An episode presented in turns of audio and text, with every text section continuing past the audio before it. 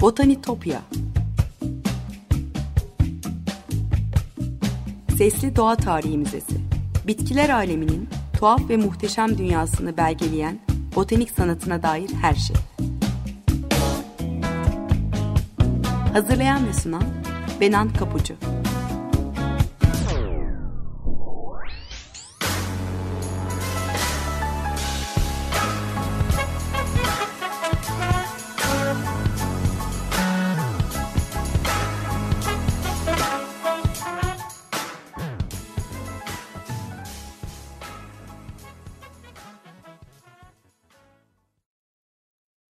Merhaba sevgili Açık Radyo dinleyicileri. Botanitopya'ya, bitkiler aleminin tuhaf ve muhteşem dünyasına hoş geldiniz. Anlatıcınız ben Benan Kapucu. botanitopya.gmail.com elektronik posta adresinden ya da aynı adlı Twitter hesabımdan her zaman bana ulaşabilir. Yorumlarınızı varsa katkılarınızı paylaşabilirsiniz. Sırasında bazen eş zaman olmaya çalışarak bahsettiğim konuları görsellerle, minik özetlerle de desteklemeye çalışıyorum. O yüzden özellikle Twitter hesabımı takipte kalırsanız çok mutlu olurum.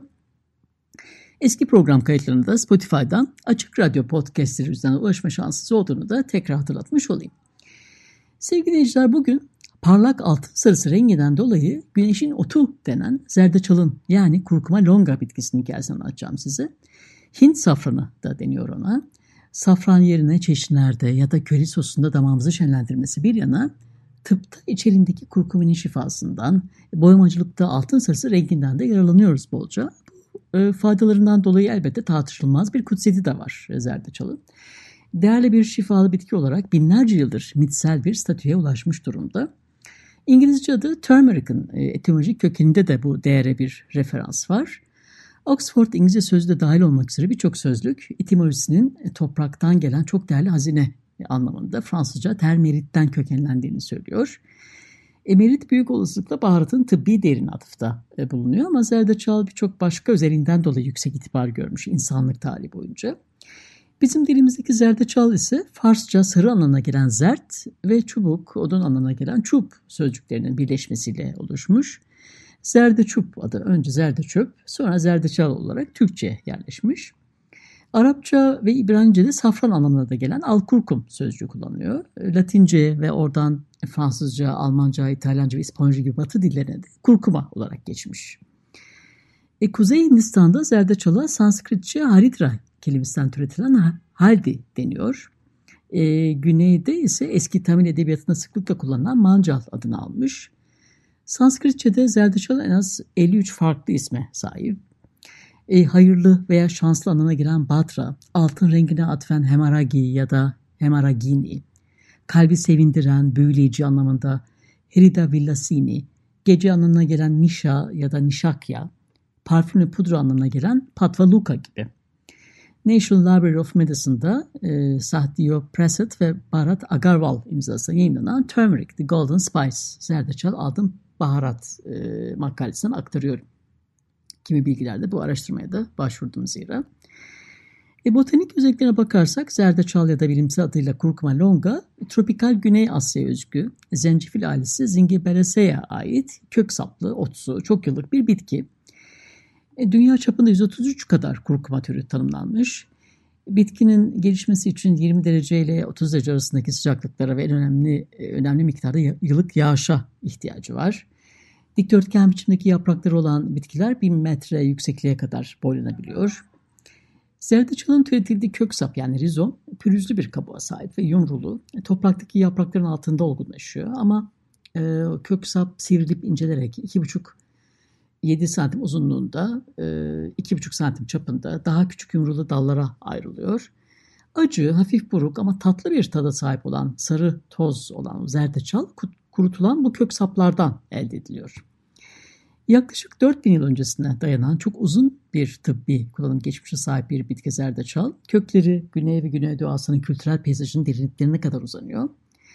Plant Humanities.org'da yayınlanan Turmeric, Herb of the Sun yani zerdeçal, güneşin otu başlıklı yazısında Julia Fine, sadece başlıca baharat olarak değil, dini türlerin bir bileşini olarak da kullanılmış olduğunu söylüyor. Bitkinin Güney ve Güneydoğu Asya ise tam olarak nereden geldiğini belli olmadığını yazıyor. Farklı doğa bilimcileri menşeinin neresi olduğuna dair e, günümüz Güney Hindistan'dan, Malezya'sından Endonezya'sına e, uzanan e, kimi noktalar için farklı tahminlerde bulunuyor.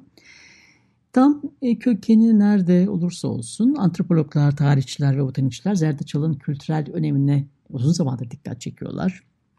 Baharat en az 6000 yıldır belgelerde kayda geçilmiş. Hindistan'da Vedik toplumlar köklerinin sarı turuncu renginden dolayı onu güneşin otu olarak e, tanımlamışlar. Şifalı ilaçlar ve büyüler için tarifler sağlayan Vedik ilahi kitabı Atarda Veda'da zerdeçal yine tarif edilmiş, tanımlanmış. Orada bir ilahi de şöyle yazıyor örneğin. Ey renklendirici, bu cüzzamlı ve solgun lekeyi boyar mısın? Cüzzamlı leke solgun olan sen yok olur musun?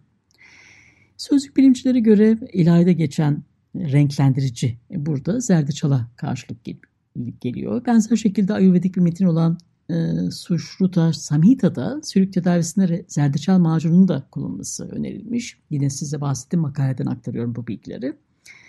Şifalı olmasının yanı sıra bitki aynı zamanda kraliyet şölenlerinde süsleme malzemesi olarak da e, kullanılmış.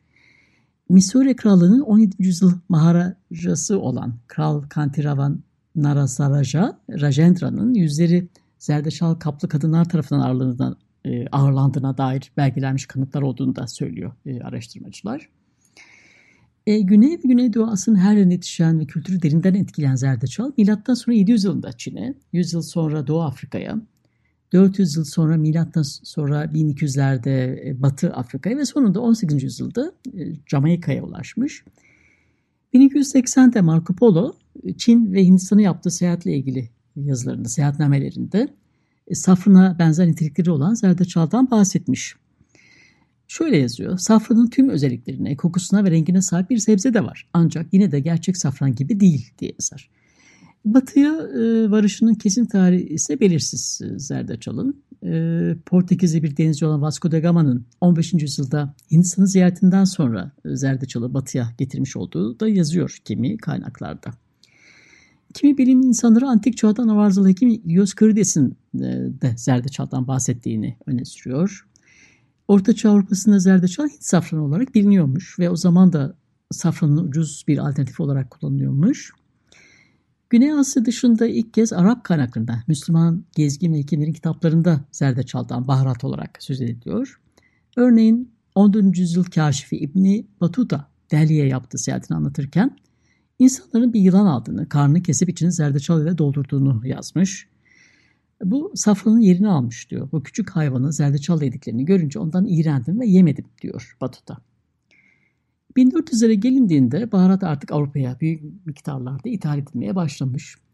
John Tursk, Food in Early Modern England Phases, Fads, Fashion 1500 and 1700 kitabında 1428 yılında zerdeçalın İtalya'ya ithal edilen artık tanıdık bir baharat olduğunu anlatmış. 15. ve 16. yüzyıl Avrupa'sında zerdeçalın önemi hekim ve doğa bilimci Pietro Andrea Mattioli'nin Dioscorides'in Demetria Medicas'ın Latince yorumunda da yine açıkça ortaya çıkıyor. Mattioli deneyimli doktorlar zencefile benzeyen Hindistan'dan gelen diğer Cyprus cinsini tanımlıyorlar diye yazmış. Bu Cyprus türü ülserler üzerinde harikalar yaratır. Aftların tedavisine, yaraların genişlemesini önleyen bir güce sahip. Ve idrar veya adet görme yardımcı olur diye yazmış Mattioli. Burada Cyprus aslında selvi anlamına geliyor. Bu iki bitki arasında hiçbir bağ olmasa da bu sözcüğü kullanmış. E, Mattioli'nin ayrıca bitkinin e, hafif acı tadı ve çinlerde da safran gibi sarı olmasına da değindiğini görüyoruz. Bu da tıbbi ve gastronomik olarak kullanımını da akla getiriyor. Baharat Avrupa'da 16. ve 17. yüzyıllarda yaygınlaşsa bile birçok Avrupa kaynağı kimi zaman tiksintiyle, kimi zaman da büyük bir merakla onun bazı kullanımlarını yazmaya devam etmiş. E, Julia Fine'ın Plant Humanities Org'daki makalesinde bunlardan örnekler veriyor Julia Fine. Örneğin John Peachy, fizik ve cerrahide kullanılan bitkileri anlattı. 1600 94 tarihli bitki kitabında rengi bir Akdeniz bitkisi olan safrana benzemesine rağmen zerdeçalın Avrupalıların yabancı olduğu bir bitki olduğunu e, vurgulamış. E, erkekler ve kadınların vücutlarına sürdüğü bu bitki için Çin halkı bu kökte bir merhem yapıyor diye ekliyor. E, ve sarı renk nedeniyle bu duruma alışık olmayanlar çok tuhaf gelebilir diye yazıyor. Folger Shakespeare kütüphanesinde korunan kargo levhaları, kargo sheets de bize Patch'in bu yazıları yazdığı sırada Zerdeçal'ın İngiltere'ye Doğu Hindistan şirketi tarafından büyük miktarlarda ithal edildiğini ve burada bakkallara ve tüccarlara satıldığını gösteriyor. 1600 tarihli uzun bir mektubunda İngiliz avukat ve sömürgeci John Winthrop sarılığı tedavi etmek için zerdeçal ile bir ada safranla kaynatılmış barbari yani sarı çalı kabuğu kullanılmasını önermiş. E diğerleri e, zerdeçalın özellikle bedensel engellerle uğraşırken yararlı olduğunu öne sürmüş. 1792 tarihli tıbbi botanik kitabında William Woodville bu kök güçlü bir müsil, müsil ve çözücü olma niteliğine sahipti. Genellikle karaciğerin tıkanması e, ve diğer kronik viseral hastalıklar için reçete edildi diye yazmış. Woodville en etkili olduğu düşünülen hastalık diye devam ediyor ve bitkinin birkaç yazar tarafından şiddetle tavsiye edildiğini de belirtiyor. Evet, bu noktada bir müzik arası verelim sevgili dinleyiciler. Nana Muscuri'den dinliyoruz. La Paloma. Birkaç dakika sonra tekrar Zerdeçal'ın öyküsünü anlatmaya devam edeceğiz. Merhabalar tekrar. 95.0 Açık Radyosu'nuz. Güneşin Notu Zerdeçal'dan konuşuyoruz. Zerdeçal'ın e, tıbbi bir bitki olarak popülaritesi 19. yüzyılın başlarında azalmış gibi görünüyor. Robert John Tartan 1810 tarihli e, Family Herbal adlı çalışmasında zerdeçalın sarılığı iyileştirebileceği iddiasının yanıltıcı doğasına dikkat çekmiş ve 1817 tarihli bir tıbbi sözlük e, zerdeçalın statüsündeki değişime ilişkin bu değerlendirmeyi de tekrarlamış. Artık çok nadiren tıbbi amacıyla kullanıldığını, esas olarak köri tozunun bir bileşini olduğunu, ayrıca boy olarak kullanıldığını yazmış. 1800'lerden e, itibaren zerdeçal batıda esas olarak bir mutfak malzemesi ve boya boyar madde olarak bahsediliyor daha çok 1800'lerden itibaren. Tabii zerdeçalın sömürgecilik tarihi açısından da farklı bir anlamı var. E, köri baharatının malzemelerinden biri olan zerdeçalın Hindistan'ın İngilizler tarafından sömürgeleştirilmesinin ardından İngiliz Doğu Hindistan şirketi e, Doğu Hindistan ticaret şirketi aracılığıyla ticaret yoluyla batıya doğru yönelmesi sürpriz değil elbette. Curry kelimesi Tamilce sos anlamına gelen curry kelimesinden geliyor. İngilizler Hindistan'ı sömürgeleştirdiğinde curry genellikle zerdeçal içeren bir baharat karışımı pişirilmiş sebzelerden e, ve veya etlerden oluşan bir yemek olarak kabul ediliyordu. Curry sözcüğü ilk kez Hindistan'ın güneydoğu kıyılarında Tamil tüccarlarıyla iş yapan İngiliz Doğu Hindistan ticaret şirketi üyelerinin açıklamalarına dayanan 10. E, yüzyıl ortalarından kalma bir Portekiz yemek kitabında geçiyor. Makalesinde Folger Shakespeare kütüphanesinde korunan İngiliz tarif kitaplarından örnekler de veriyor Julia Fan ve bu tariflerin İngilizlerin egzotik topraklarından faydalandığı imparatorluğu evcilleştirmek için zerdeçalı nasıl kullandığını gösterdiğini söylüyor. Zerdeçal özellikle renklendirici olarak sade İngiliz yemekleriyle Hint kültürü arasında bağlayıcı olarak işlev görmüş bu tariflere göre. Tarif kitaplarından birinde yazar örneğin kıyılmış salamura sebzeler için e, büyük olasılıkla bir 18. yüzyıl tarifini verdikten sonra İngiliz yemeği piccalilli yani hardal turşusunun erken habercisi olarak kabul edilen Hint lili denen bir turşunun tarifini veriyor yazar. Şöyle diyor. Bir ons taze kırmızı ya da yeşil biber tuzlayın. 3 gün güneşte kurutun. Yarım ons zerdeçal kökü tozu ekleyerek hepsini en iyi sirkeyle birlikte silme dolduracak kadar bir taş kavanoza koyun. Bunun gibi Folger'ın tarif kitaplarındaki diğer zerdeçal tarifleri neredeyse tamamı yemeğin Hint kökenlerine atıfta bulunuyor. Bu anlamda yemeğin rengi önemlidir çünkü o tabağı Hint yemeği olarak işaretler. Domestik emperyalizme en güzel örneklerden biri olduğunu söyleyebiliriz. Diğer tarifler zerdeçalın bir renklendirici madde olarak kullanımda açıkça ortaya koyuyor. Susan Kelleton 1780'de yazdığı bir tavuk körisi tarifinde biber, tuz, arnavut biberi, küçük bir yemek kaşığı köri tozu ve renklendirmek için iki küçük çay kaşığı zerdeçal var. Tarihçi Stephanie Maroney muhtemelen köri tozunda zaten zerdeçal olacaktır. Bu yüzden iki çay kaşığı daha eklemek yemeği çok turuncu ve egzotik bir görünüme kavuşturacaktır diye belirtmiş. Zerdeçal özellikle renklendirmek için eklendiğinden yemek geleneksel İngiliz yemeklerinden farklı olarak işaretlenmiş. Bu tarif sayesinde zerdeçalın sarı renginin yemeklerin Hintli veya en azından İngiliz olmayan olarak tanımlanabileceği bir araç olarak açıkça anlaşıldığını da görüyoruz. Tarihçi Susan Slotnick, Domestic Imperialism, Curry and Cookbooks in Victorian England, Domestic Imperialism, Curry ve Victoria İngiltere'sinde yemek kitapları e, kitabında e, köri tozu baharatlarında zerdeçal kullanımını e, egzotik olanı Britanya'ya getirmekten fazlasını yaptığını, egzotik olanı evcilleştirdiğini anlatıyor bize.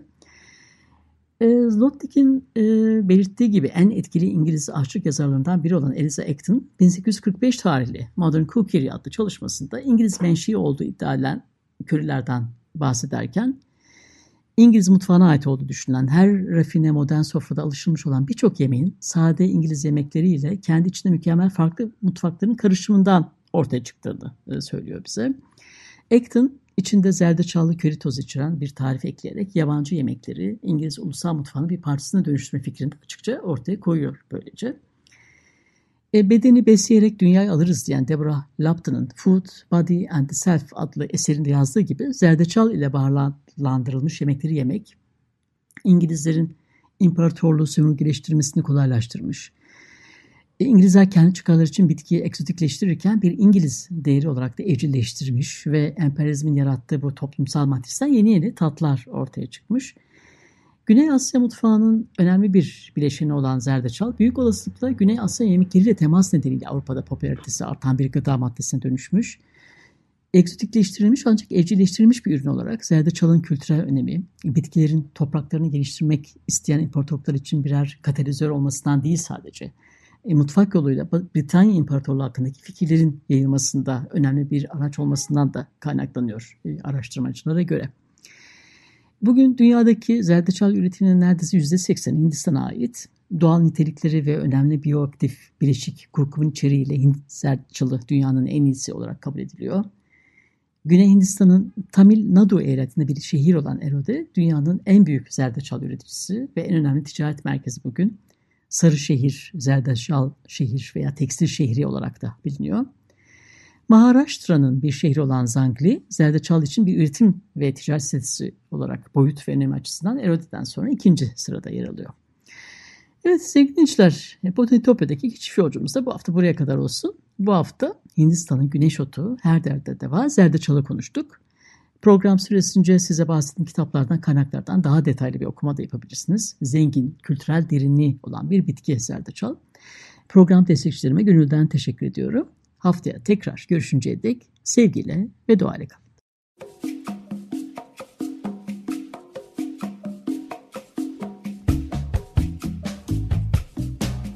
Botanitopya Sesli Doğa Tarihi Müzesi Bitkiler aleminin tuhaf ve muhteşem dünyasını belgeleyen botanik sanatına dair her şey. Hazırlayan ve sunan Benan Kapucu